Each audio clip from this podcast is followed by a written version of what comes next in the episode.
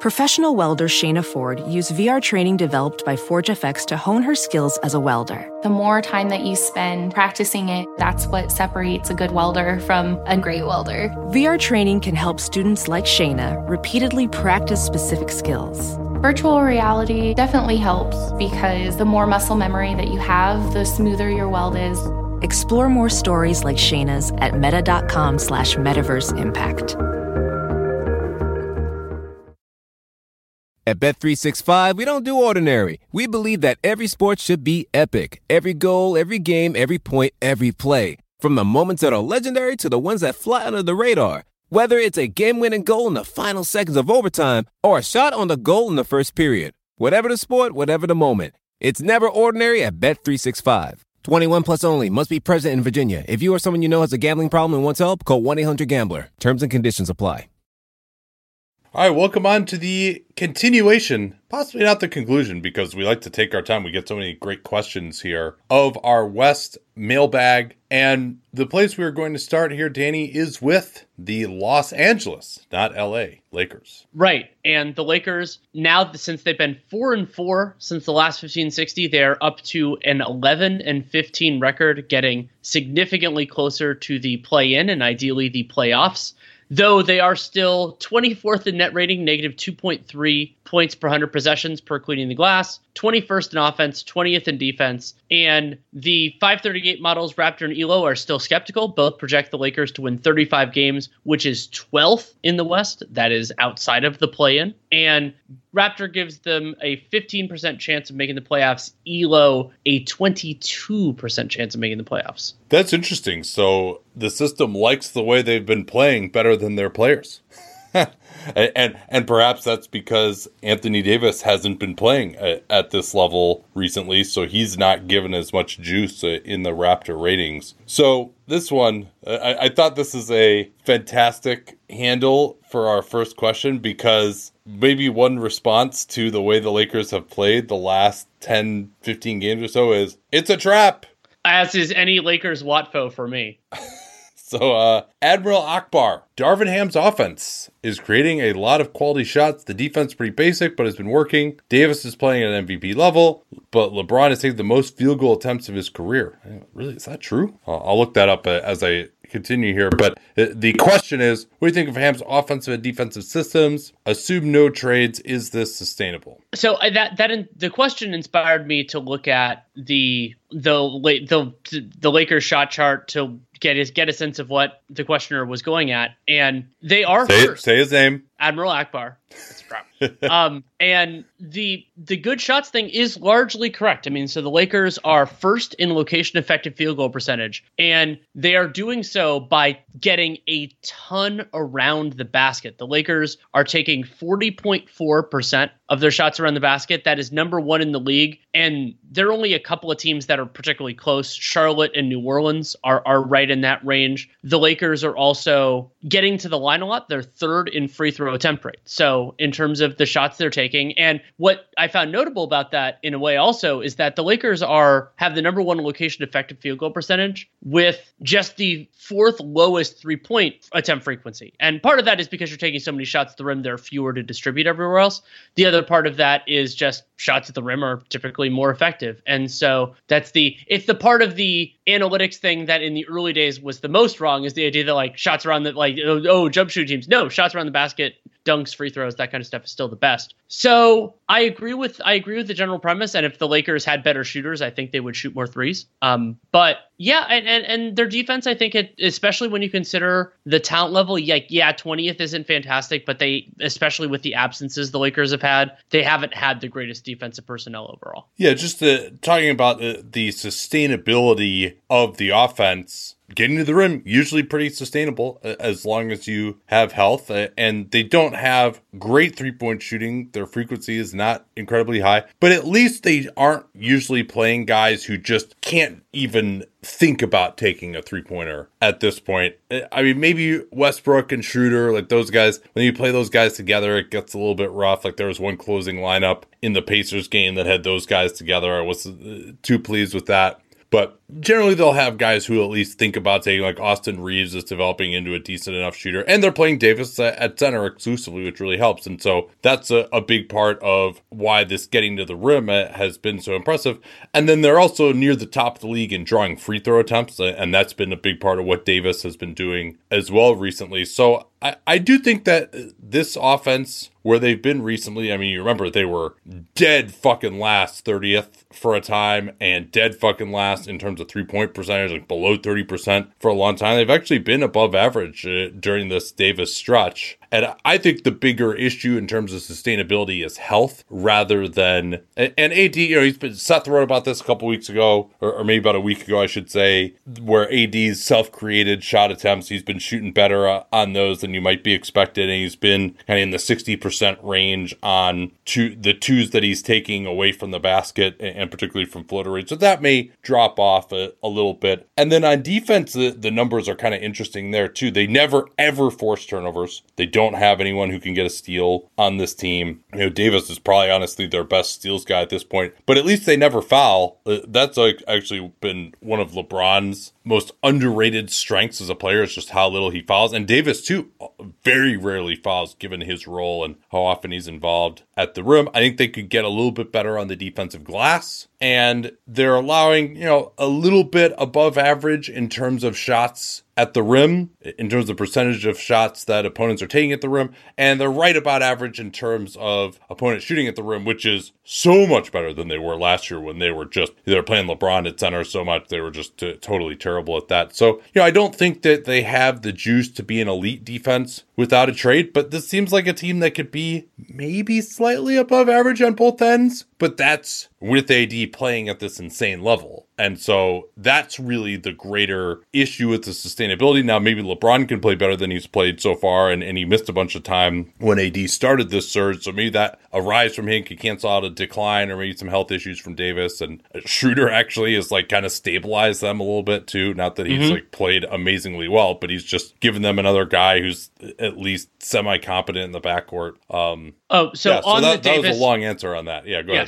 and this will tie in with a couple of the different questions that we had, but just so it's out there right now, we're not doing awards now. I'm not saying these two things are gospel, but as things stand at the moment we're recording this podcast, Anthony Davis is fourth in estimated plus minus, and he is second in overall Raptor. These are both not calibrating on games played. This is the version of it that's just basically like, how well have you played when you've been on the floor? He actually just passed Luka last night. And so that's pretty impressive. You know, that's and that that we'll we'll see whether it continues. But Davis is yeah. All been, all NBA center. If he keeps this up between him, Jokic, and Embiid, it's going to be a bloodbath. Sorry, not to spoil a question from later, but him, Jokic, Embiid, and Domantas Sabonis. But anyway, Sorry. we'll get there later. Sorry, um, of course. And we got a couple of different questions about Lonnie Walker and kind of how we're how we're feeling about him. Walker still, I mean, it's it's impressive that he's that he's hitting threes at this rate. You know, so so far on the year, thirty nine percent. He's a career thirty five percent three point shooter. Is and, it actually that high?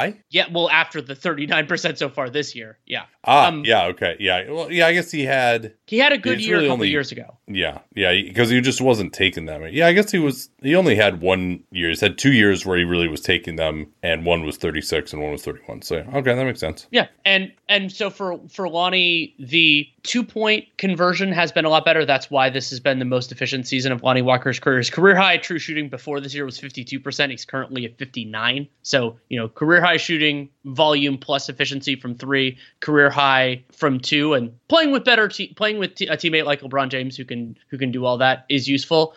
I still wonder where Lonnie Walker fits in on like a, a, a team that's trying to be really competitive, like you know the the combination of positional size and defense and everything else. So I don't think his contract value has really like gone through the roof, but he has had a better year than expectations. And Lonnie Walker, he turns 24 in a couple of days, so the argument that he can still improve is there.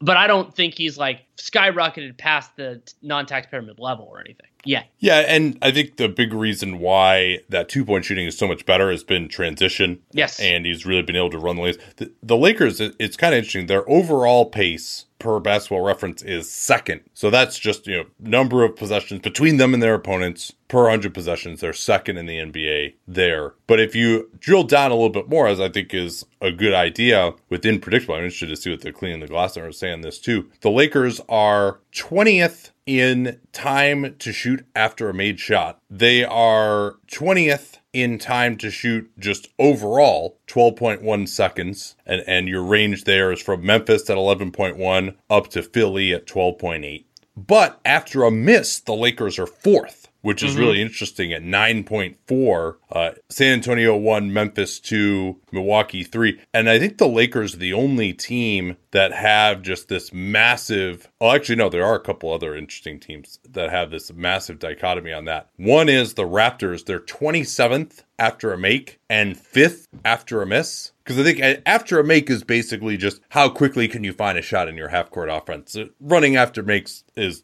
us. I know you love it, but it's also a small component there. It's rare. So yeah, so the time to shoot after a make is almost kind of like a, a lot of times an indicator of how your half court offense is getting shots. Maybe not necessarily effectiveness, but how your half court offense is getting shots. Whereas after a defensive rebound, then it's more about like how much are you pushing, how much are you running. Another big disparity team is Brooklyn, 14th after a make, sixth after a miss. But generally, there's a uh, and and Memphis is another one too. Second after a miss and 11th after make. So there's a, a couple of components to this, and, and I'm just I'm enjoying going down this rabbit hole here of, of number one, it can be just generally how fast are you trying to play, but you can try to play fast all you want, but if you just can't get a good shot when the opponent is back and forces you into half court offense, then you're going to see that big difference. Like some other teams, like San Antonio, hilariously, like they're super fast after a make and after a miss, and they're not particularly efficient at, at either. Minnesota, you know, so some of the Milwaukee is very fast regardless. So some of these teams are are really fast at both others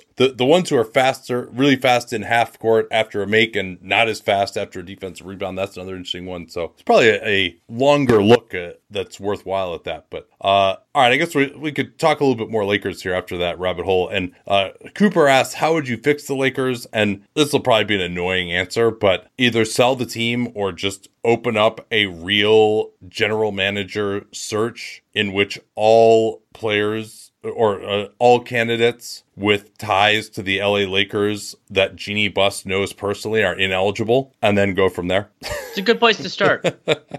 uh, but but here, I think obviously the biggest thing that they're missing is three and D capability on the wing, and also just a point guard who actually fits next to LeBron. Now, maybe that could just be Austin Reaves, and you could push both Schroeder and Westbrook uh, into very limited roles, or Westbrook would be involved in the trade most likely. But number one thing you need, particularly with AD playing so well at center, is just more 3 and D capability. That's really been the case for this team, even back when they had Danny Green, who was kind of at, the end of his effectiveness as a, a 3 and D player. And he's been the best guy that they've had. And KCP was the other one. Those are the two guys. And they, of course, traded both those guys away. you know, so mm-hmm. if they just had two guys like that, even though they those guys aren't, you know, Mikal Bridges level of 3 and D players, that would just make everything run so much more smoothly with this group. And or maybe uh, Kyle Kuzma, he's kind of turned into a 3 and D guy. All right, let's uh move on here to the Grizz at 17 and 9, 5 and 1 since we last checked in on them. And ho hum, they just find a way to figure things out. Uh, they're up to a 4.0 net rating now, fifth in the NBA. Uh, Jaren Jackson Jr. has come back. He's looked really good. He's been beasting inside a, a lot, shooting the three better than he had last year. They're ninth on offense, now up to fourth on defense. That's incredible when you consider the personnel that they've had available, Danny. Right. That these guys are fourth on defense this year. And they project for the one seed now in the East under Raptor, 54 wins. Elo likes them for 52 and 98% chance to playoffs for Raptor, 95 for Elo, but both projection systems have them as the number one seed. We got a series of different questions that ask a, a, a, similar concept, which is Are the Grizzlies legit as a championship team, as a finals contender? And the answer to me is yes, they are. Yeah, of they, course. Of course, especially with how shitty the West is looking right now. And the Grizzlies, you know, the the basic concept of of it is can can your offense su- succeed against high level competition? Can your defense succeed against high level competition? I believe the answer can be yes. Now, I will say this: I do not have the Grizzlies preliminarily as a kind of tier one inner circle championship contender, but I do have them in that kind of. But there aren't there aren't that many teams there. I mean, you have the Celtics and the Bucks, and maybe maybe the Warriors, depending on how many things they do. But then that next group, and you know, I mentioned if the Warriors aren't in it, then there are no Western Conference teams there, and Ja Morant is playing at a, you know, he's playing really well. He is a matchup problem for just about every team in the Western Conference. The defensive theory of the Grizz is there. Would I pick them knowing what we know right now in a series against the Celtics or the Bucks? I don't know for sure, but I would probably lean towards those Eastern Conference teams. But they absolutely can win the West. There is, to me, there is no real credible credible argument against them being a legit team to win the West. Yeah, they did get the news that Desmond Bane is going to miss three to four more weeks. Hope is that he will be like actually ready to go at the end of that time period rather than just another reevaluation. But this will end up being close to two months for him by the end. Uh, and he was playing so well too. He was doing more pick and rolls. Uh, it's really a shame that he's been out this long. But hey, I mean, they're just they're winning games anyway. There's no reason to rush him back. This is the kind of chronic thing where if you don't really rest it for a good two months or so, it's just going to be something you'd be managing all year. So with them doing quite well now, I think they're are they second in the West now in like the standings? They're right up there. All we care about is net rating. We don't care about who actually wins the games. As Herm Edwards says, you play to win the net rating game. uh, the Grizzlies are second. They're 17 and 9. They are one game behind the Pelicans, and they are one game ahead of the Nuggets as we record this podcast. Yeah, Suns uh, have fallen off now down to the four seed at 16 and 11. Sacramento Kings are fifth. So they've got John Morant, who I think is a problem in the playoffs. Uh, they're, the Wolves did kind of shut him down a little bit, but uh, I thought Chris Vernon talked about this well on Zach Lowe's podcast late last week that why was, say, Brandon Clarke able to get all these offensive rebounds in that series or Bane able to go off in that series because they were putting two on the ball with Ja. Now, I think that discounts a little bit what Anthony Edwards was able to do defensively against Ja, but still, I, Anthony Edwards actually has defended One on one probably about the best I've ever seen anyone do. Um, you know, we didn't get a chance to see Gary Payton try to guard him because he went out early in that series, but I definitely think that they match up pretty well against the Warriors. Maybe not quite as well now that they don't have Anderson and Melton because those were guys who actually kind of messed with the Warriors a little bit uh, with their secondary rim protection. But uh, the Warriors also don't have Payton anymore. You know, I just I want to see what I think it really would be a crapshoot. Like I don't know how the Grizz would look in a Dallas series. Like Dallas has usually played the Grizz pretty well. Nikola Jokic usually kills Steven Adams, so I don't know if that Denver matchup is great. But obviously Denver has no answers for Ja either because they have no rim protection. So if Ja gets to the basket, like he's just going to finish on them. You know, you gotta you gotta have great rim protection uh, going up against Ja, or he's just going to absolutely kill you. So, and I think you know it's kind of trending towards the Grizz being the ones who have home court in some of these series, which I think is going to matter a lot. I like the Grizz pretty well against Phoenix. Clippers just haven't proven that they're enough of a threat yet. I don't like the Clippers and they're just kind of old lack of athleticism going against Memphis either. They don't have anyone who can guard. Uh, maybe you'd say Terance Mann would be the one who, who could guard Ja. So yeah, I mean, I, I think I would make them mild favorites in a lot of these series as we think about it now. Assuming, and they would have, again, and they have, have home court in almost all of them, if not all of them, too. Yeah, right, exactly. It's, I think that would be a big part of it. Um, Will Walker, what would you do about Dillon Brooks' contract situation as the Grizz? It's not a good place to be, and Will brought up correctly that they're in bird rights trap territory. The Grizzlies committing to extensions with Steven Adams and Brandon Clarke has functionally taken them out of the cap space derby. They could still make a trade in season to acquire somebody who could fill that role, but it seems less likely. I it's hard to imagine Zach Kleiman finding a player who is better in that niche now with the with the resources that they have in season especially than Dillon Brooks. That you know that so so the way to solve it is you're probably going to have to resign him. Hopefully he doesn't get enough leverage with the other teams that have cap space to really put you over a barrel. But I don't see a you know I, I you know I have been a big believer that this was the opportunity for Memphis to go after a big swing, somebody who could be the second or third best player on an event on the next great truly great Grizzlies team, and they didn't do so. So that means they're they're kind of trapped. I thought Ackbar was the Lakers. Well, and and that actually ties in with the question. I hadn't I, I hadn't articulated this as a as a as an idea from Hippo Spray of did the Grizzlies make a mistake not going after Jerami Grant? And I hadn't really thought about him as an option in part because I usually think free agency and it was trade, but but yes, I mean, some of that depends on whether Jerami Grant conceptually or you would have bet on him re-signing because when you trade for a player on an expiring contract, you do that. But Memphis had the capacity because remember they had the choice of functioning over or under the cap to do something similar in a different mechanism to what Portland did. And part of the reason the asset cost to the Portland Trailblazers in the Jerami Grant trade was so low is because they didn't have Detroit didn't have to take on salary in that deal, and Memphis could have done something similar if they wanted to.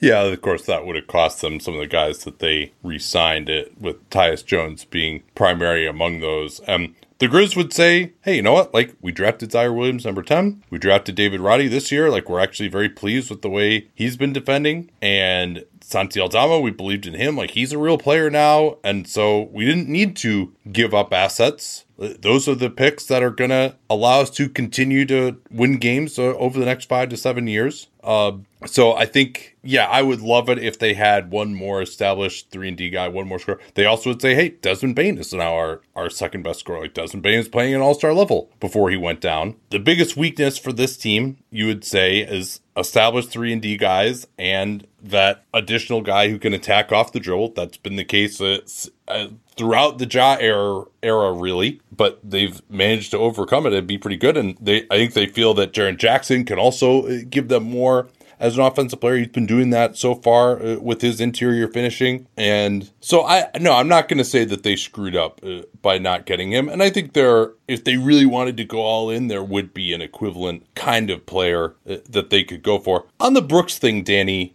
I want to talk about that just slightly more because he's just such a hard player to value. I think I value him more than you do. I think that's true. Um, and he has in the on-off stuff. He didn't play hardly at all with Ja last year, but in the on-off stuff, he has really shown that he makes a big difference for them defensively. And I do think he has become one of the best on ball defenders in the NBA. And whether it was against Zion, Karl-Anthony Towns, like he's actually started to be able to guard those kind of guys now. They've been putting him on those kind of guys. Or Shai Gilgeous-Alexander, he was been one of the best defenders against him this year in a couple of games where he kind of slowed him down where no one else has really been able to do that. And of course, a lot of this takes place within the team concept as well. And he's such a nice fit with Jaren Jackson Jr. too, because when he does get beat, it's due to over pressuring, but then he's got Jackson uh, behind him there at the rim as well. So I, I mean, to me, like I don't really see why he's not at least in the high teens. And yeah, I know he's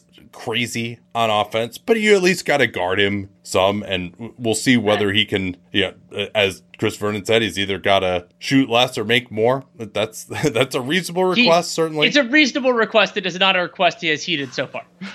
But but yeah, I mean, I think bringing the focus on Dillon Brooks' defense is appropriate, and he has done a wonderful job. And there, you don't need to put any qualifiers, don't need to do anything else. Dillon Brooks has been a big help for them defensively.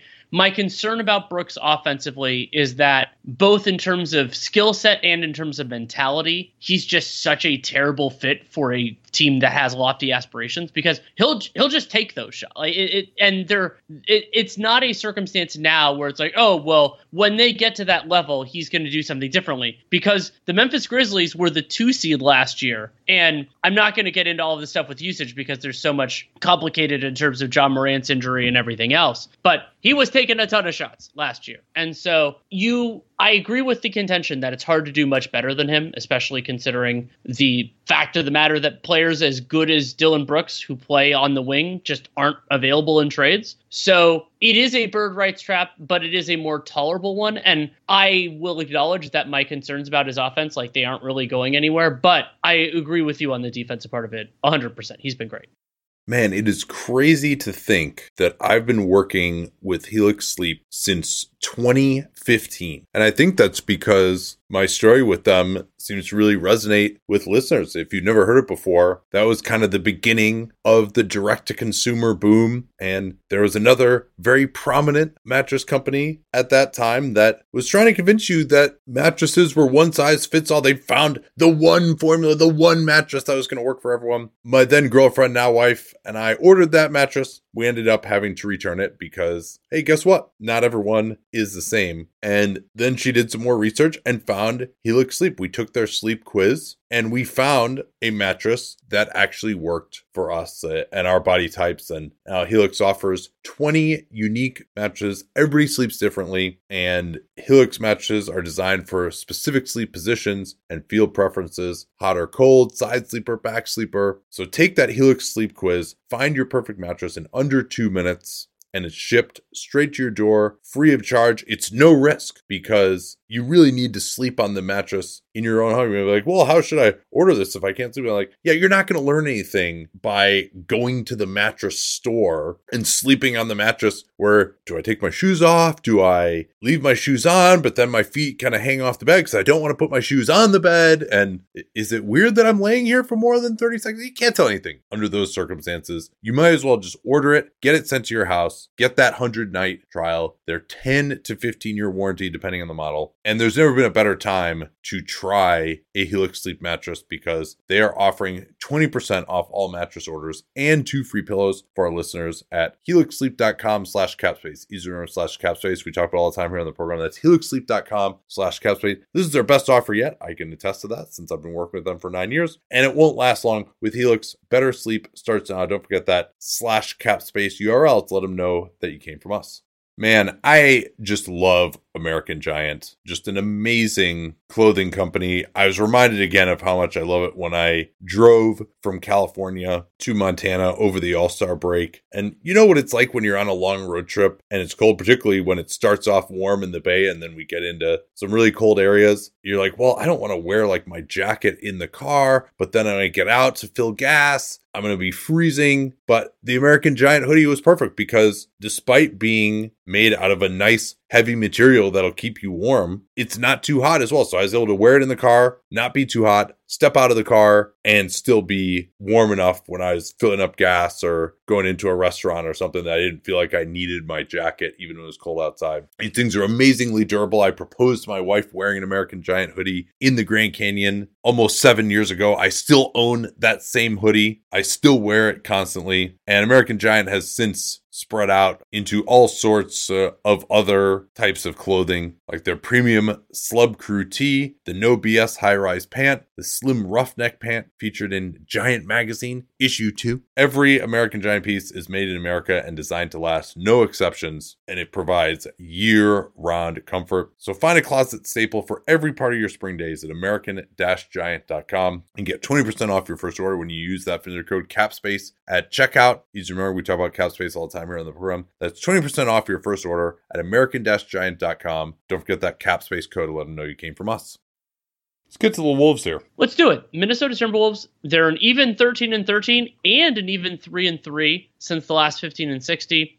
They are above water in terms of net rating. They are plus 0.3, which is 15th in the league. They are 18th in offense, 13th in defense, and Raptor projects them to win 41, Elo 40, both of which are the 10 seed in the West. And each model gives them roughly a 45% chance of making the playoffs and I'll, I'll, mention, but as we get into the questions here, off the cuff, when we've done team specific ones, I'm not sure I've ever seen the specific word fix in more different questions than there are in our questions on the Minnesota Timberwolves. Yeah, and many of these questions, Red Fork lawyer Matt uh, Privratsky, the most esoteric bitch at the grocery store. That's actually this person's Twitter name.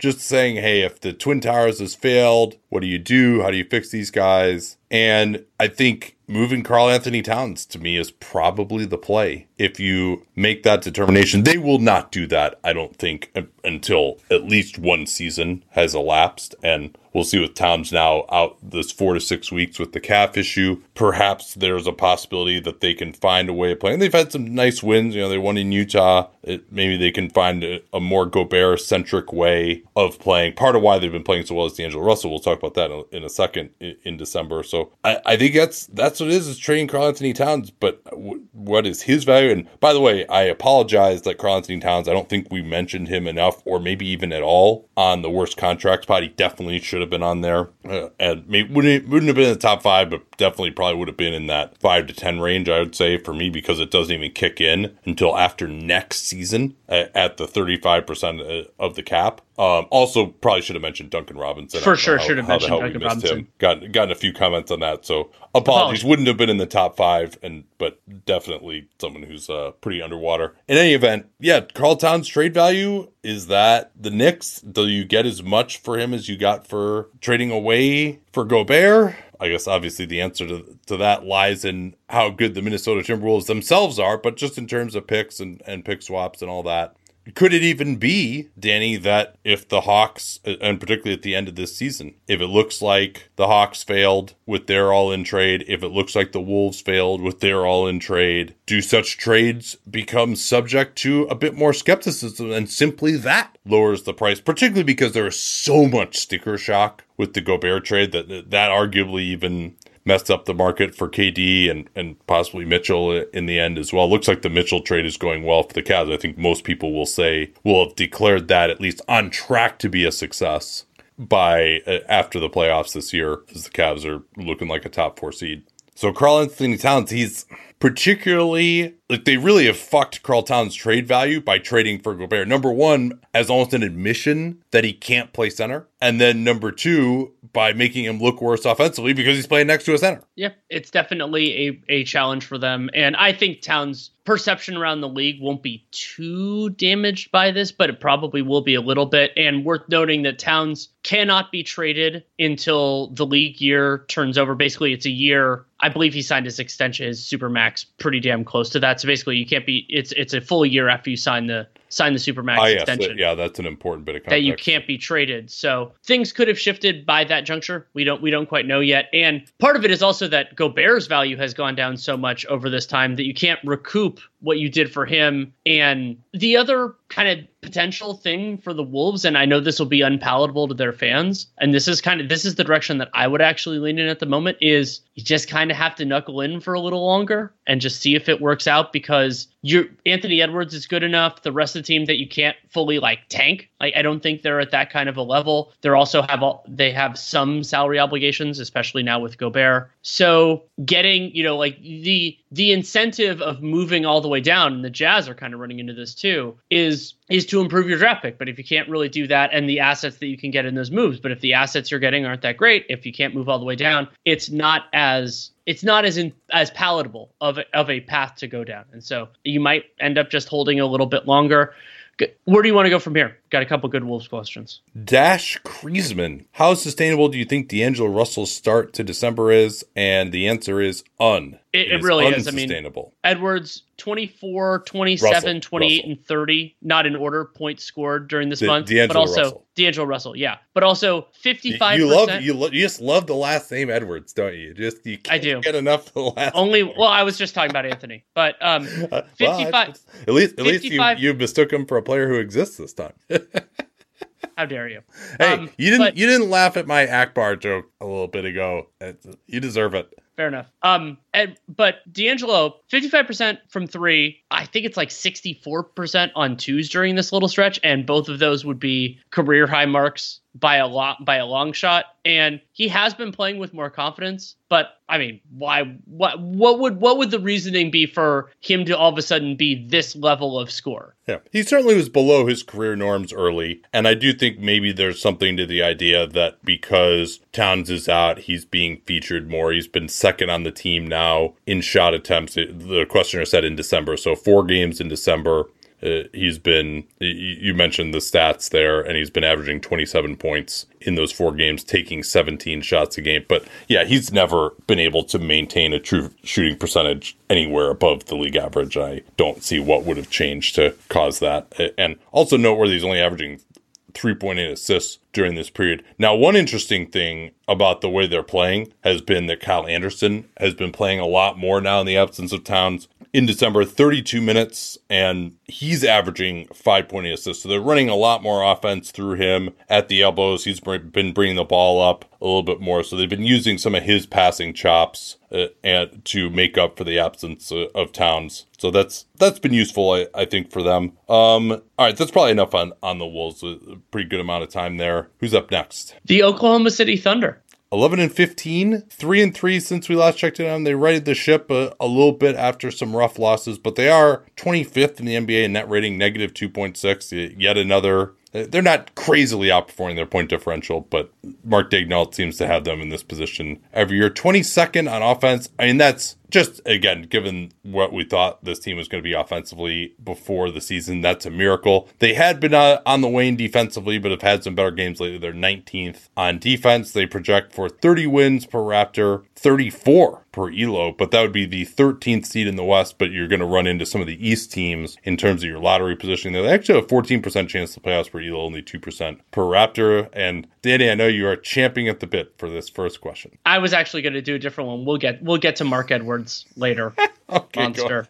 But I want to do this one. I want to do this one from Poku Muse. Uh, how would you solve the roster crunch in OKC? And it so I'm going to do this in kind of two different phases. So one of them is at what Poku was getting at is the opportunity for minutes this season, and so that is a real a real challenge. Like OKC, even with Chet Holmgren not playing at all this year, thankfully the hardware removal surgery sounds like it went well for him, but there's still near zero expectation as there should be for Chet Holmgren to play this season. They the Thunder in this weird place where they have not only a lot of players that they want to see, but you also want players like Kenrich Williams, who isn't de- developing; he's more developed to make those to put those other players in chance to succeed. So that is a it is a challenge for Daigneault and and also Sam Presti because remember front offices matter for this too. Who you're playing and who you're not playing gets gets input. Let's put it that way. But where I originally interpreted the question was actually the roster crunch that OKC is facing beyond this season because the Thunder have 15 players on roster and every single one of them has some sort of option or team control beyond this year. That is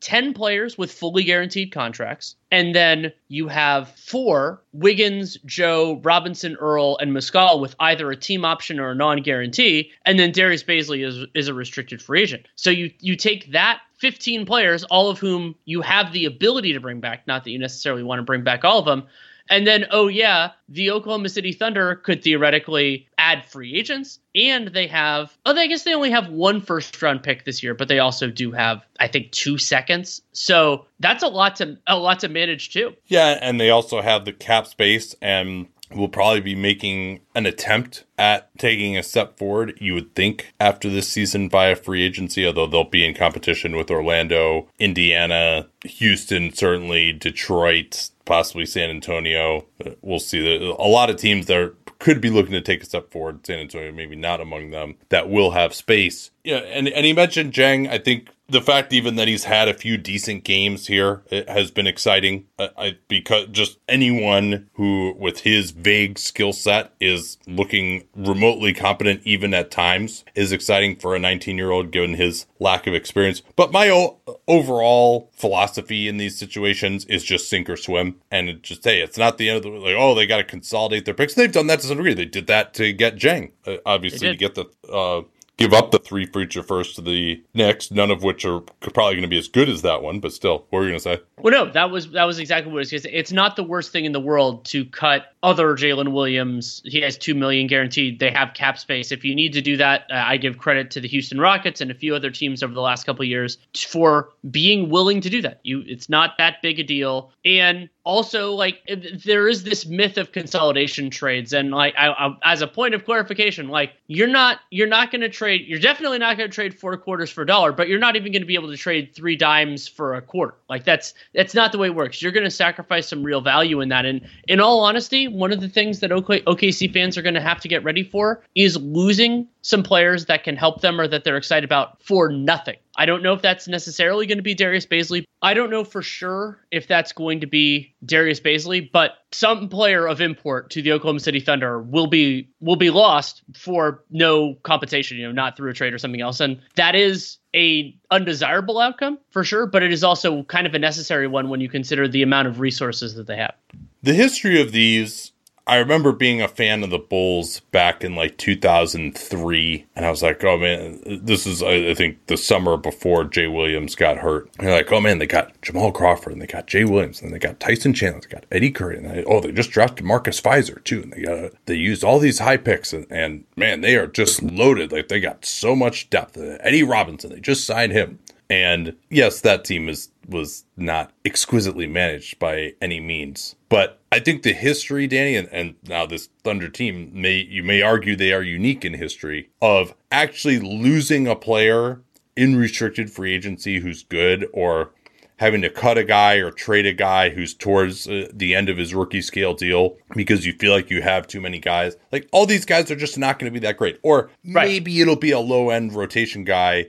Like if they, let's say they, like, is anybody really going to be like, oh man, like we lost Poku, like that's the end of the world? Like, yeah, he's done some nice things. Like he's playing some center. It's, he doesn't have a ton of bulk there. You still wonder like what his ultimate future is going to be. Like these are guys who are getting tick on a team that's semi competent or if they just traded Kenrich Williams to a contender for a second or something like that. Like that's that's I think about as bad as it would get. And sure. in terms of the playing time this year, guys are going to get injured. Like the, that's just the nature of the 82 game NBA season. They've got plenty of playing time with the OKC Blue as well. You, have noted this, KP noted this that playing time at the NBA level is probably a little bit overrated in terms of what it means for development. Now, maybe it's more important for evaluation, but for development, it probably doesn't matter as much for guys very early on in their careers. So I think it's it's all fine. Like they're going to be tanking at some point. Eh, Jay, I don't know if he'll get shut down or whatever, but they definitely have guys miss time whenever they have the slightest bit of an injury. That's what you should be doing at this point. They can limit guys' minutes. So I think they're going to have enough time to evaluate all the guys in the team. And yeah, they have a decision point on Bazley and maybe a couple of other guys. And maybe they go into training camp next year and it's a competition and you end up having to cut a couple of guys. Maybe one of them even gets picked up off of waivers. But I would be very surprised if they ever let someone get away that they truly regret truly regret is a, is a good threshold there. I, I've, I've called it the haunting test before of like, will it, will it get there? And, and odds are it won't. And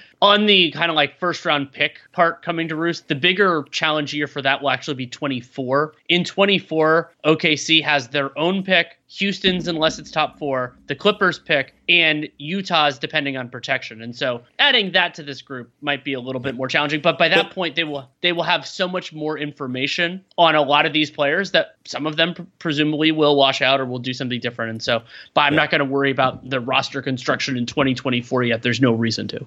Yeah, and they'll always have the possibility of even if it's not a consolidation trade just kicking the can down the road in a similar deal to what they did with the pick that they got from the Chris Paul trade that then became Peyton Watson. They traded that to Denver. They took on the 7.5 million dead money from JaMychal Green, and now they actually have a chance at a juicier pick that's only top five protected in 2027. So those sorts of deals uh, will generally be out there for you as well. Let's um, take. Um, let's do. I'll do this. I'll do this one for Mark Williams. Jalen Williams is looking like a steal for Thunder. I agree with that. Um, and again, the questioner was Mark Edwards. It's I'm saying Mark Williams because that's the way these things work. And um, but basically, the question is, um, is he a part of the uh, like an anchor piece of the Thunder rebuild? And I like to think of young cores as as an inner circle and an outer circle. And so the inner circle is like the no questions asked, like you could think about Ja Morant or somebody like that. And I think for the Thunder, that as of right now, that's only Shai. And then there's an outer circle that includes Chet, depending on health, he could move inner circle, but we don't know yet, so he has to be outer. And I would say that Jalen Williams is there too, and he's a very good player. He fits in. He, he I think he will be a part of successful teams in his future, whether that occurs in Oklahoma City or elsewhere. And with Williams, his complementary kind of offensive game I think works really well. Like you can you could do that. I, I, would love for and he has a good enough jumper that you can you can make him work in that. And then if you want Williams to be on ball more, whether that's in his second unit or opportunistically as a starter, sure you can make it happen. But he's not inner inner circle yet. I mean Williams hasn't established himself as an unquestioned NBA starter, that kind of player yet. No, and Mark notes that he thinks that Jalen should be above Giddey in the pecking order. I agree. I don't know that the organization or most people would see it that way necessarily, but I, I do think that uh, Jalen Williams' upside, and I mean, that 7 2 wingspan is pretty crazy. I think he's going to figure it out as a shooter. He's been running some pick and roll, shooting 60% from two, passable defensively, although he's not just like unbelievable getting into a stance and sliding, but I think he'll be totally fine there. And he's got pretty good bounce off it too. I haven't really seen anything to not like about him so far, and I really was a big fan of his after summer league. Also, and quickly here from T Calm. Is it worth OKC taking the sixth best odds at this point, or should they just play it out for the eighth best odds? And as we look at some of the projections now and just the standings. You've got Spurs, Rockets, Magic, Hornets, Pistons that have separated themselves. None of those teams have more than eight wins. And then you go up to Thunder, Lakers, Wizards, Bulls with 11 wins after that. So it seems like the six best odds could very much be within reach because all of these other teams above them are going to be trying pretty hard. And I think the Thunder are going to try hard too, but I just don't. I don't think they're quite as good as these teams, and they are going to be very judicious with injuries. The one thing that might complicate their tanking efforts, and Joe Mussatto pointed this out when he came on before the season from the Oklahoman, is if Shai is like going for all NBA, like he's going to make the All Star team, you would think this year, unless something crazy happens. And if he's going for all NBA, you'd think he's probably not be too interested in being shut down. But, and so maybe they don't get into tank mode until even the last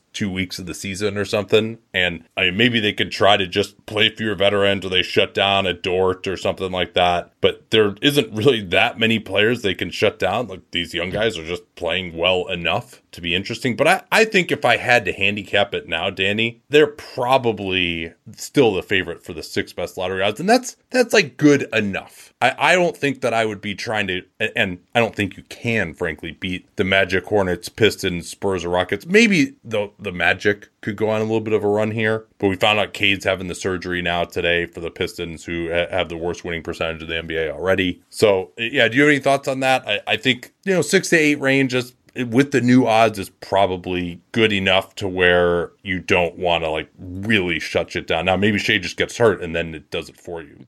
That is a potential consideration. Roughly speaking, so since T call masked it in terms of six versus eight, it's roughly a 10%. So eight, the eighth spot has roughly a 10% lower chance so it's 26 versus 37 of finishing in the top four. And if you want to look at it, Tankathon has this in terms of average pick position. At the, the sixth best odds, your average pick position is 5.5. And at the eighth spot, it's seven. So that, that is a difference, but it's not immense. And you're, you're already outside of the group that has the, you know, the even odds and like uh, the even top one through three and you make your players happy you, you especially Shai you you give it a try. And as you said like they if it's the young players that are playing well then you want to keep working with that. And maybe you assess it differently in like late February or early March. You see where things are and it, it you know Orlando's won a couple extra games. The Hornets have figured things out a little bit because LaMelo's back and they're doing things that maybe there's a little bit more ability to slide. If it's the choice between the eighth best lottery odds and the fourth best lottery odds, then my decision making gets different.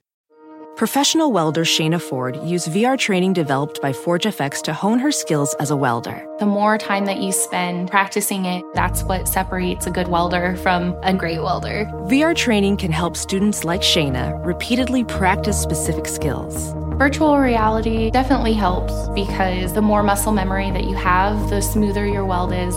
Explore more stories like Shayna's at meta.com slash metaverse impact. Anyone who's seen our YouTube videos knows that I don't wear formal stuff all the time. So when it's time to dress up rather than dress down, I highly recommend Indochino. They were the official outfitter of my wedding. I got my tux from there. All my groomsmen got their sport jackets from there as well. I felt really good about having them be the outfitter of my wedding because all my groomsmen were going to get stuff that they could continue to wear that fit them perfectly. Because when you go somewhere else, you're not going to get something that's made for you. So why not measure yourself in 10 minutes or visit a showroom? rather than feeling like you're wearing somebody else's suit that they tried and failed to tailor for you. And not only does Indochino have the suits that made them famous, but now they've got everything blazers, pants, women's wear, outerwear, designed and made for you. Hundreds of high quality fabrics to choose from European wools, linen, cottons, tons of colors, tons of patterns. You can customize things like the lapel, the vents, the pockets, and you'll get a piece that is personalized for you in fit and style. Level up your game with Indochino. Go to Indochino.com. Use the code CAPSPACE. Use the CAPSPACE we talk all the time here on the program to get 10% off any purchase of $399 or more. That's 10% off at Indochino, I-N-D-O-C-H-I-N-O, Indochino.com. And don't forget that CAPSPACE code to let them know that you came from us. Blazers. What are their fundamentals? Portland is 14 and 2, also 3 and 3 since the last 15 14 and 12. 14. Sorry, 14 and 12. 14 and 2 would be real good. Um 14 and 12, 3 and 3 since the last 15 60. N- slightly negative net rating, negative 0.7 is 18th in the NBA. They are 11th in offense and down to 25th in defense. Remember when we were in more enthusiastically positive about their defense early in the year. Raptor projects them to finish 41 and 41, which would be 11th. Elo 37 and 45, which is also 11th. And Raptor gives them a 42% chance of making the playoffs, and Elo 26% chance. Question I, I think we could start here from Red Menace. Is there a move out there for the Blazers to enter the top six discussion in the West? Can they reasonably stay out of the play in? And I think it's worth taking a beat to think about where that line might be. And not that I'm saying 538's projections are golden, but where the the, the top six teams kind of as things have been so far, the Grizzlies, the Pelicans, the Nuggets, the Suns, the Warriors, and the Mavericks, like I think there's a reason to believe that all of them will be credible if they can stay moderately healthy. And so right now the Raptor projection for those six teams is the lowest of those is the Dallas Mavericks at 46 wins. And 46 and 36 seems like a reasonable proxy for where to go there. The Blazers are slightly above 500 now. So even though they're still well over half the season, I mean, we got, uh, we're 20, the Blazers are 26 games in, that's still a pretty high mark to try to get to 10 games over 500 or thereabouts. So to me, the the most likely way that the Blazers could do that is actually, I mean, they can improve their roster, but being healthy and being healthier than those, than at least one or two of those six teams is really the path forward. But I don't think they're good enough as things stand. I, I don't know that there's a like a trade, especially considering their limited resources. Yeah, Dame has come back. He's had some big games. I, I think we're as long as he stays healthy, I think we're feeling pretty good about him being a reasonable facsimile of what we've seen from Dame Lillard the, the last few years. And with Lillard on the floor, 5.2 net rating, not bad, right? Yeah. So if he can negative 4.2 when he's off and 118 offensive rating when Damian Lillard is on the floor, that's right up there, top of the league type of levels where they always are. It's just that he, he's only played a, about a third of their minutes so far this season. So he stays healthy. I, I think they're, you know, kind of a little bit over 500. Yeah, I think that they're on that path and yeah, falling off to down to 25th in defense, that that's a big concern. And unlike in past years, it hasn't been well when Nurkic is on, the defense is fine, and when he's off, it, it collapses. They're actually better when he is off the floor, and we'd have to dive into the shooting luck there a little bit more. The, their best defensive lineups have actually been the non-center lineups, but and Gary Payton the second, there's talk he could come back around the middle of November. It's now the middle of December. He hasn't come back yet either, but maybe he can make a difference there for them a, a little bit. At least help them force some more turnovers. And yeah, I think these guys, if they're the question is going to become do they ascend into that top five offense type of level right now because they're only 11th overall, but that's because they're only a 109 with Dame off the floor, which is about what you would expect, right? They're very much built to, around him. It's Anthony Simons and Jerami Grant has had a few good games, but he's mostly a play finisher. And then they don't have much else uh, offensively. So they're very dependent on Dame. He's still really good. And I think he's really good enough to at least get them eh, maybe around the fringes of that top six. It's also, there'll be injuries, right? Like, not all of the teams above them are going to make it there unscathed. Now, the Blazers might face that too, but it's not really much fun talking about them, you know, if they suffer major injuries. So, if healthy, yeah, I would give them a let's see here. Don't need to do an official Watfo, but I still like them a little bit better than Sacramento. The Clippers, who knows what the hell's going on with them? I probably like them better than the Jazz. Mavs have struggled some too. I, I, mean, I would say my top five is probably Pels, Grizz, Nuggets, Suns, Warriors, and then it's going to be quite the fight for six after that. But I think the Blazers, as it stands now, I won't say they have quite as good a chance as anyone of that, but maybe their second or third best chance of anyone. So I'd call it, give them like maybe a 25% chance getting a top six seed. Is there a move that they could make that would significantly improve those odds? Oh. Well, they're still out the pick this year that complicates things. And, you know, they're not a lock to make the playoffs either. So it's not like you can just say, hey, we'll trade you our 2025 first and the 23 is obviously going to go. And and the Blazers also, in terms of a trade like that, they, they don't exactly have the most matching salary in the world because presumably they're keeping Lillard, Simons, and Grant, and probably either Hart, Nurkic, or both in that deal. So it's it's more of a modest move in all likelihood. Yeah, someone to just get a little bit more size at the three, but that that would be a major move to get someone to be an upgrade uh, on Josh Hart there. I mean, they're just they're so small again, and Josh Hart isn't shooting it well enough to really play the two at this point. But I'm interested to see what happens. Like maybe that player is just Gary Payton the second. Like I, I'm I want to see whether he can have an Alex Caruso like effect on this team. The answer to me is probably not. But can he play 25 minutes a game and really transform this defense? But then what do they do with his lack of shooting as well? Well, and and the other big question that I have with Gary Payton II, as big of a fan of a player uh, of him as a player as I am, is you brought up Alex Caruso. Is there a path that Chauncey Billups has for him closing games, or it basically are Lillard and Simons set in stone? Because if it's Lillard, Simons, and Gary Payton, you're just too damn small. Like that's just it seems against most teams. You pull it off, maybe get some. And if if, if Payton can close some games over Simons, it, might make it might be interesting a little bit. But Simons is closing. He's had some big closes to games too, of course. Okay, let's see here. Let's do a quick lightning round.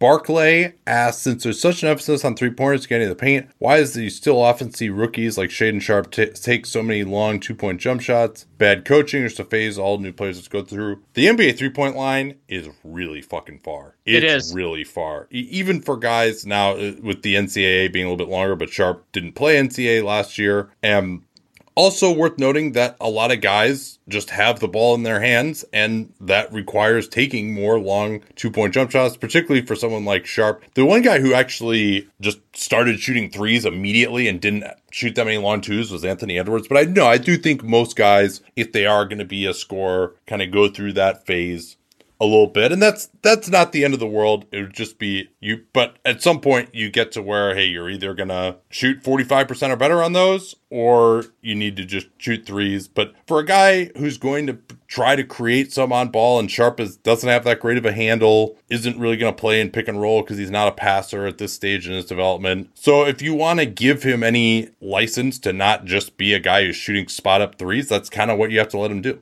yeah, I agree with that. Um, I, I, can kind of tackle both of these in similar in similar ways from Jason and from Joshua, basically asking about trading future trading future centric players like Simons and Sharpe for talent upgrades like Jason brought up OG and Durant and that's not enough to get Kevin Durant. Like oh, uh, you're not Anthony Simons and a first round pick or two and maybe even Shaedon Sharpe. like I, I don't think the Nets have much interest in that because that fundamentally changes who the Nets are. And Joshua brought it up in terms of elite frontcourt two way play. That's not harder to get than Kevin Durant but it is probably as hard or maybe even harder depending on the player for OG Anunoby and it's the challenge of being where the Blazers are is that if you're if you want to be a consistently competitive team, they have Lillard, they're great there, but the the things that they need in order to get to that like winning a couple of series kind of level, like to do it be be one of the three best teams in your conference, actual best teams, is you actually need those guys like Simons and Sharpe to hit and ideally to hit soon. You're not going to be able to trade for those type of players because they're not on the market.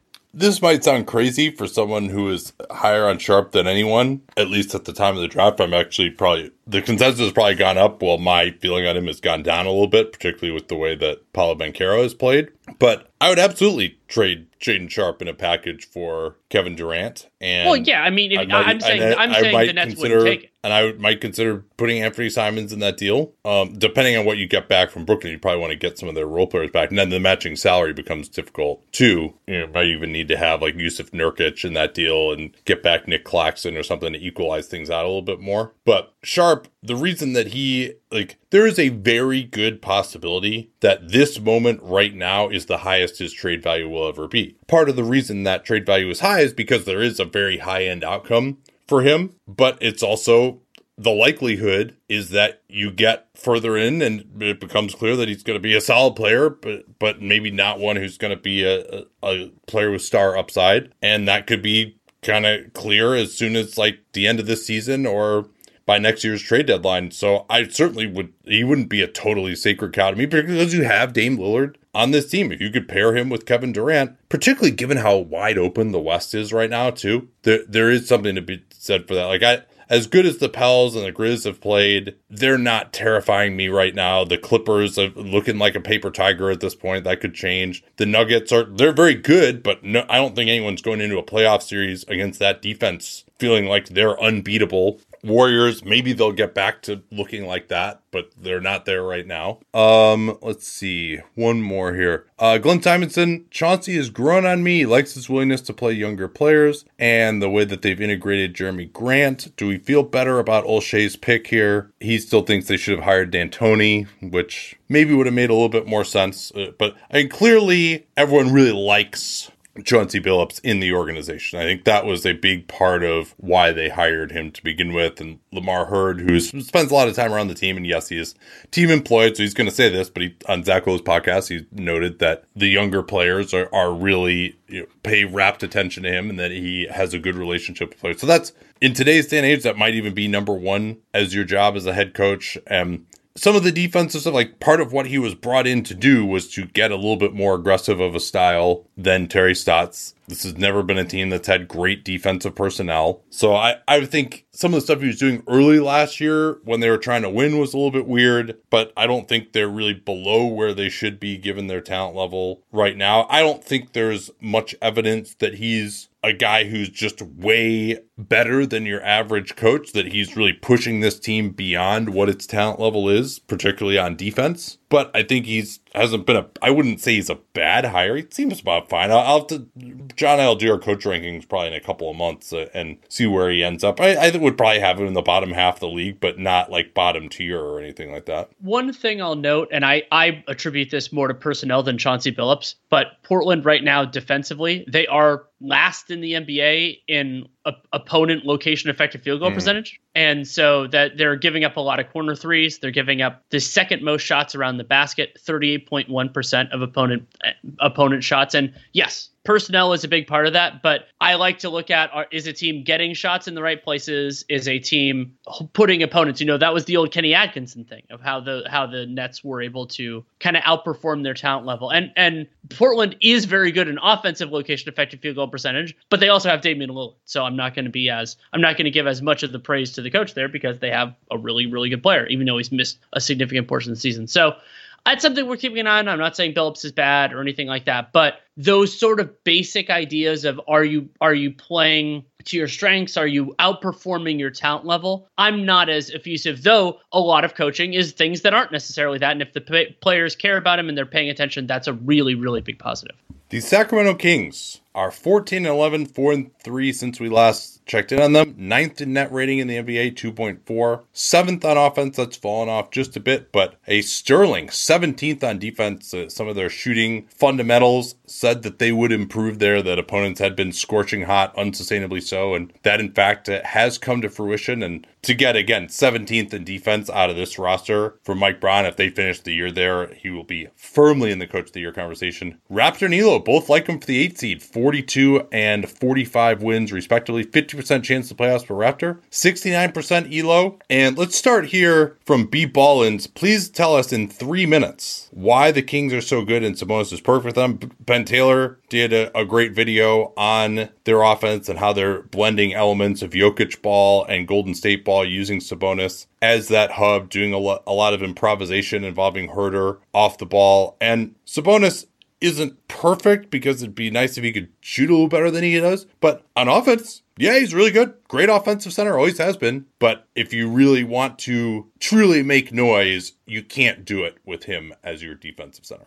So that's there. There you go. He's not perfect for them. He's fifty percent perfect for them. But that fifty percent is important. And yeah, that, giving... and, and by the way, if he truly were perfect for them and he was good on defense and this on offense, then you know he'd be a a top 15 player in the NBA probably. Yeah, he would be. And even I mean, there there are offensively imper- or defensively imperfect centers that have even gotten higher than that in our top players rankings. But Sabonis, I, I really appreciate the way that he helps make their offense work and it has made De'Aaron Fox's life easier and the Kings, we've brought this up previously, have so much shooting around their key players now that it, it, makes a lot of this work really well. They've they're the Kings are getting to the line a lot in Sabonis's minutes. They're of course shooting the ever loving crap out of the ball but they aren't, you know, like so they're they've been defending. It's funny, I brought this up with with Jokic before in the past. Like they're defending a little bit above average when Domantas Sabonis is on the floor, and that is with pretty much even, not anything particular opponent shooting luck there. And he's been a he's been a very good player for them, and I'm thrilled for the Kings' success. They have they have been one of the brightest spots in the league right now, and Sabonis has been an important part of that. And Ben says, where would you rank Sabonis among NBA centers? Does he currently have the best case for All NBA third team at center? Uh,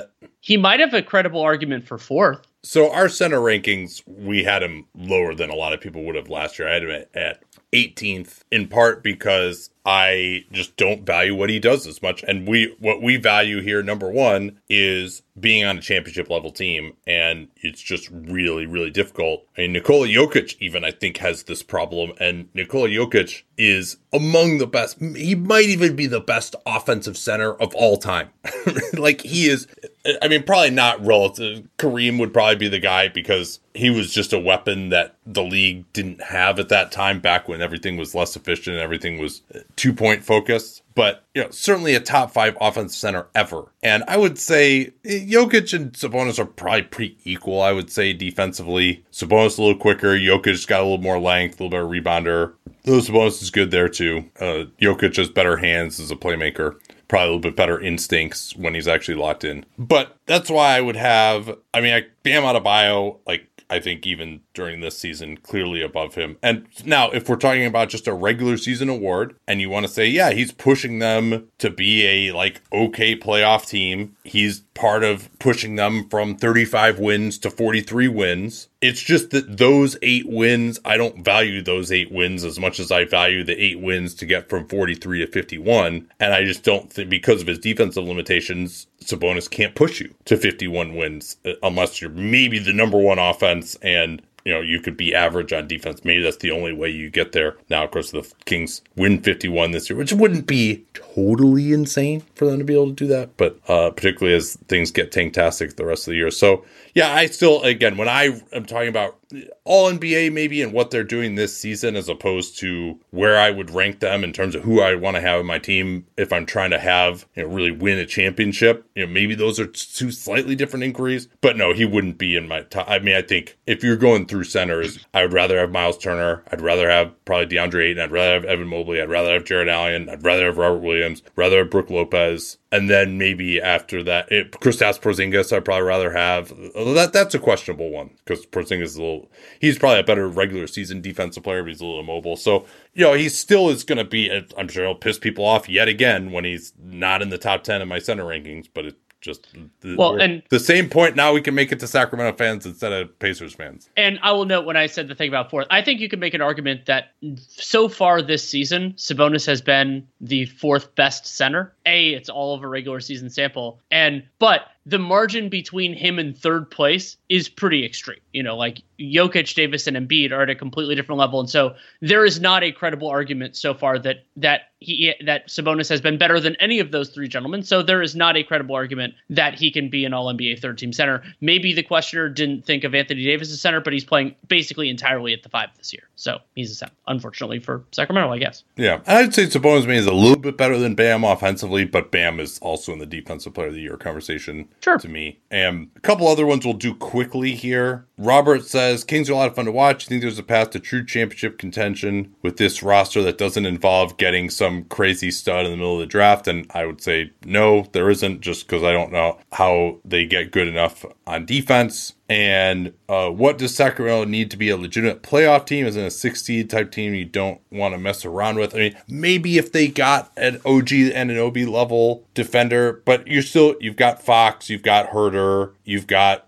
Malik Monk is going to be in the rotation. Harrison Barnes and Keegan Murray are at best average. They got below average defensive centers. The Metu Lyles thing has been working, but they're that's not a great defensive pairing. So yeah, you got to just be. They would either have to be like Denver level of offense, and they just don't have a superstar who's that good that could push them to that level. Also, I will note that De'Aaron Fox's shooting seems very unsustainable to me so far this season, particularly what he's doing on long twos. So that's another thing to watch. Like he, he's been he's played it close to an all NBA level so far, but you wonder how sustainable that is with the jump shooting. Uh, and then True Stream says Sabonis is an all star. Say it. Well, it, I usually don't like to go through that analysis until like right at the time because I just don't want to be anchored by where I was before. So I, I think he'll he probably wouldn't make it though. For me, I, I would think of it really more as uh, Fox being their their all star, but I would have to see who else he's going up against. But there's there's no yeah. point in declaring anybody now. It's still so far from them. Like the the All Star game isn't isn't even like a full season, and we still have we're we're we're closer to the start of the season than we are to the All Star break, I believe, at this moment in time. So yeah, but but Gobert, the t- struggles of Gobert and Towns maybe open up a spot for him. They definitely could, and it's not like somebody like Jakob Poeltl has taken necessarily a huge step forward. So that'll that'll that'll be there as well. And speaking of Jakob Poeltl and the San Antonio Spurs, well, no, we didn't get we didn't get any questions on the Spurs, like I, like I said. So we're just gonna okay. No, actually, hilariously, we got five, six. We had six questions on the Spurs. Actually, I don't even know if we're even gonna get to all of them. We got another day of NBA action, so it's time for your FanDuel crew to make their bets. You know that new customers who bet $5 get $200 back in bonus bets if you win. Make every night a watch party only on FanDuel. 21 plus and present in Virginia. First online real money wager only. $10 first deposit required. Bonus issued is non-withdrawable bonus bets that expires seven days after receipt. See full terms at fanduel.com slash sportsbook. Gambling problem? Call 1-800-GAMBLER. Pulling up to Mickey D's just for drinks? Oh yeah, that's me. Nothing extra, just perfection and a straw. Coming in hot for the coldest cups on the block. Because there are drinks. Then there are drinks from McDonald's. Mix things up with any size lemonade or sweet tea for $1.49. Perfect with our classic fries. Price and participation may vary, cannot be combined with any other offer. Ba da ba ba ba. The San Antonio Spurs are 8 and 18 on the season, 2 and 3 since the last 15 and 60. They are still 30th in net rating, negative 10.6 per 100 possessions, 28th in offense, dead last in defense. And Raptor projects them to win 25 games, which is 14th in the West. Elo projects them to win 26, which is also 14th in the West. And they do not have much of a chance of making the playoffs. It doesn't appear so. Uh, Duncan Manu, a, a frequent foil on Twitter uh, over the years. Would you mind ripping less into the Spurs? We have a team designed to tank. We're hurt. He mentions a bunch of guys being injured. And he has another question too, which we'll get to. But I mean, it's just that's what's happening with the team. We talk about all 30 teams when that's what's happening. It's uh, hard to ignore it. Uh, you can only talk about a team's future so much. You do need to say what they're actually doing on the floor, particularly at this point in the year when, I mean, a lot of people don't realize that they're not keeping up with the Spurs. They might just like, yeah, you know, the Spurs are kind of run of the mill bad. Like, no, they've it, when a team goes on a historically bad circumstance, it, it's not. I actually moved them up in my organization rankings this year because they made the decision to tank. I don't have a problem with what the organization is doing, but part of the point of this podcast is to tell people what's going on in the league right now. People who may not be following the Spurs that much. And if they're having a historically bad run of games over a month period, that's it's going to get talked about. That's just how this works. Uh, but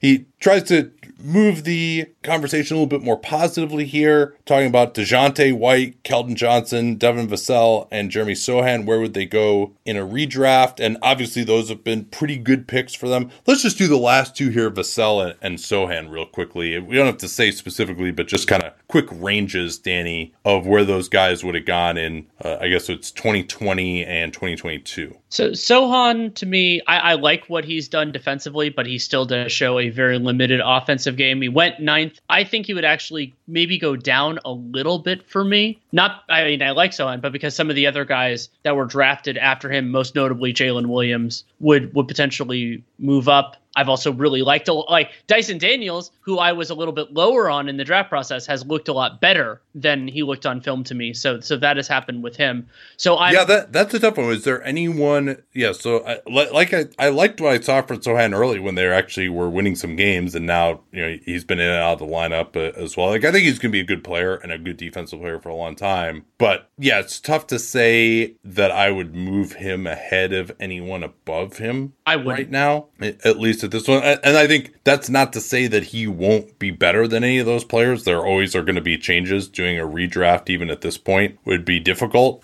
to to get it right. I mean, it's hard to do it three years out to get it perfectly. I mean, if you look at like the 2009 draft, how many times has that flipped around, for example? But if I had to pick it right now, yeah, Jalen Williams would be ahead of him. Anyone else lower who would be candidates there? I don't think Ousmane Dieng has shown enough yet. Duren, I don't think has shown enough yet because especially with Sochan being more versatile. And then you know, Walker Kessler is old enough. I don't think I would go there with him. Tari Eason is an interesting one. I think I kind of like Sochan as a little bit better of a Eason type of player with a little more size, and he's younger. AJ Griffin, Andrew Nembhard, those are probably the only other players who've really shown a ton that were drafted behind him. So probably probably tenth, I guess, with Jalen Williams being the only one I would say for sure above him. Does that sound good to you? Yes, that does sound good to me. And and you can will this will inevitably move over the next little while. For Vassell, he was drafted 11th in 2020. It has happened that a lot of the players drafted above him have failed to live up to expectations. James Wiseman, Patrick Williams, Isaac Okoro, Okongwu, Killian Hayes, Obi Toppin. You can make an argument with Avdija, and then Jalen Smith is complicated because he's he's doing better now, but he got his option declined and everything else. Of course, there are players below him, below Vassell, including Tyrese Halliburton, who have done very well. Tyrese Maxey, too. So my inclination is that Vassell would probably move up, but not move up incredibly high. My best indicate, like the thing, I, I I've been a Devin Vassell believer for a while, but I don't think he has a ton of positional versatility. I think of him as a more of a two defensively, not really that he's not. I don't think he's big and strong enough to really defend threes, and I don't like his lateral mobility enough to defend ones personally. Yeah, he, he's so, a, a, more of a, a, solid like nail guy than a one-on-one yes, guy to me for sure. And so with Vassell, guy who can credibly shoot, he's drilling his threes this year. Hopefully that can continue. 41% on 8 per 36 minutes is fantastic and gotten better finishing. That's part of why this has been Vassell's best efficiency season so far. And he's only 22. So we expect that to continue. So I would say, you know, and obviously this is still very preliminarily, he would move up, but he wouldn't move up into like the top five for me in that class. Carl asks, uh, has Zach Collins been good enough that you would guarantee him for next year? I think I would, eh, particularly given the situation the Spurs are in, where even with him guaranteed, and even with Jakob Poeltl's cap hold, they would have 40 million in space. It kind of feels like we're heading towards Poeltl not being on this team next year. So, although they might be in a situation where nobody else wants to pay him and they just pay him to keep him around and then maybe and move him later. Some of some of that speculation about how much the Spurs are asking for in a Poeltl trade makes it seem to me like he will be on the Spurs after this after the deadline and potentially after this season, but we'll have to see. And Poeltl is also having a year that is uh, well below right. his normal but, standards. But on the eight percent shooting allowed at the rim this year. Yeah, and he and Poeltl has been pretty consistently one of the better deterrent like or like rim protect field goal against guys over the last few years. And on the Collins front, seven point seven million is what the non guarantee amount is for him. That's in normal circumstances, as we're getting into kind of the new math here. That's third, fourth big money, and Zach Collins is a. I think of him more as a. I like him more as a fourth big than a third big, but it's not like San Antonio is that space is gonna get them the player who's gonna slot all these things in to make sense. So I think that it's it's worth doing that, and then you retain. You know, you can have bird rights and see where the season goes and everything else like that. It does. Yeah. It is notably an early guaranteed date. It's one day Yes. after the draft. So maybe if they end up getting getting a big that they really like, maybe the vision is Keldon Johnson as a straight four moving forward. You could potentially decline it, but I, I think you just keep him around. Yeah, and that would be movable if you ever had something you truly needed to do. It's also their books are open enough that they could just stretch him if they had to. And, and Collins in, in limited minutes, he's played about two thirds of the season, is allowing only forty eight percent shooting at the rim. Like he can be a, a capable rim protector. On the offensive end, he actually hasn't been making his three pointers. He's taken 34% of his shots out there, making 30%. That's always been the biggest thing where if he, this is age 25 season, and we've seen bigs develop their shooting later on in their career. So I think he's a capable rim protector and finishes around the rim okay, offensive rebounds around the rim okay. If he could space it out to three, then he becomes a really valuable player. But yeah, he's fine at backup center. It's fine, fine money. And quickly here, Books 31. What do you think of some of the non starter Spurs players like Romeo? He's played well to earn a second chance to be a contract. And this is something that I learned watching the 2020 Warriors. When the team is this bad, it's just impossible to know. I think, I- maybe not impossible, but for guys, oh, this guy's getting rotation minutes. He hasn't looked half bad. And, and, and but you just it's hard to know what that really means right? Like glenn robinson the third basically never played again in the nba Paschall. yeah or or an eric Paschall where it's just god we need anybody who's a body right now. I think langford has good defensive potential and I don't think he's ever going to be someone that you're going to give the ball to. And he's still shooting 23% from downtown. He, he and he's done that on only 2.7 three point attempts per 36 minutes. So he's clearly not comfortable taking the three, not making it. He's not going to be a primary offensive player. I mean, you want to bring him back for three million a year or something? Sure. Why, why not? But it, it doesn't, if that's just let him develop in your culture, you think you can teach him how to shoot. Engelland's not there anymore, but I'm sure they feel like they can still teach guys how to shoot. And let's do one more here. Uh, We got a couple here on, on the Poeltl situation. Maybe we can elaborate on that some. So Jake asked, "How do you believe the Spurs should handle the Poeltl situation? Was the best realistic return?" And this idea that San Antonio could get two first round picks, even if they're shitty first round picks for Jakob Poeltl, is more than ambitious. I think it's on the I think it's on the realm of like bet blatantly unrealistic to me because the team that is trading for Jakob Poeltl is getting him for the rest of this year, and then they're getting his bird rights, and he's an unrestricted free agent. Even if they he's like, yeah, I definitely want to come back. Like that's valuable, but it's not a ton of surplus there. So you're not. What are you giving up those first four? And Poeltl hasn't played at a at an elite level so far this year. So the idea that you're getting that. So the evaluation is actually more for me San Antonio internally. It's would you rather have let's call it a single late first and maybe a player of low end interest. So like a player with more rotation potential than starter potential. Would you rather have that or Jakob Poeltl? And if Poeltl is amenable to coming back, which it kind of sounds like he is, and between those two, I've been more of a Poeltl believer overall. And if you think you can get him at a reasonable contract, I would probably do it unless the pick has more juicy upside than I would expect. You know, like maybe it's a team that you think could actually miss the playoffs and they're willing to only top four protect it rather than lottery. Like in a circumstance like that, maybe I would do it for a single first. But outside of that, I really like Jakob I think he's a good player. And I think as young as the Spurs are and intend to be, unless you get Victor Wembanyama, I think he can really help where this team is going.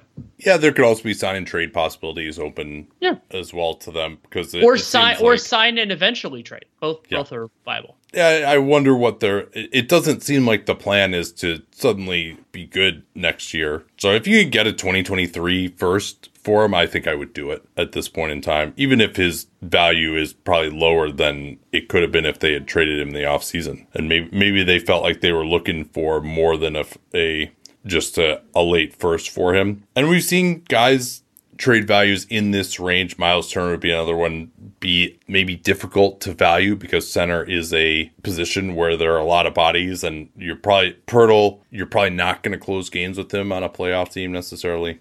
Uh, okay, let's get to the Utah Jazz here. 15 and 14, 3 and 4 since we last checked in on them. 0.9 net rating is 14th. They are still a robust fourth on offense, but have cratered to 26th on defense, and tough to pin that on Mike Conley being out. But Raptor likes him for the seventh seed, 43 wins. Elo says seventh seed as well, 42 wins, and got slightly above 50% chance of making the playoffs in both projection systems. And I have a question. Lots of jazz on. questions. Yeah, let's go. Yeah, let's do the, let's do this one from from Jacob Perazzo. Um, he's enjoying the season as a Jazz fan, as you should be. It's been a, a, very fun year to be a Jazz fan. Which three to four players on Utah's roster can you see being on the team in five years? And Markkanen's been playing very well for them. He will, of course, have had free agency or an extension by that point. But Mark, the ones that come to mind for me, Markkanen, Jarred Vanderbilt, Walker Kessler are probably the top three in some order. And then there lot of other players that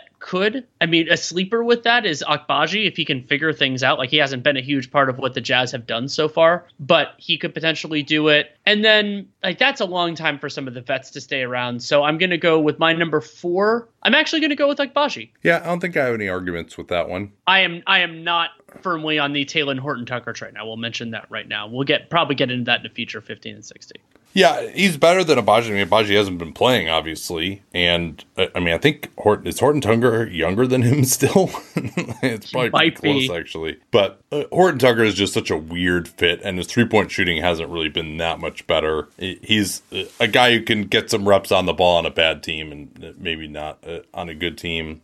And uh, Wes Davis says best comp for Walker Kessler, and I've thrown Jakob Poeltl out there for him as a possibility as just a, a very good rim protecting center. I, he doesn't have the offensive game of a Brook Lopez, although I do see some elements there where he's just so long that he, and particularly from a standing reach standpoint, that he just really surprises guys.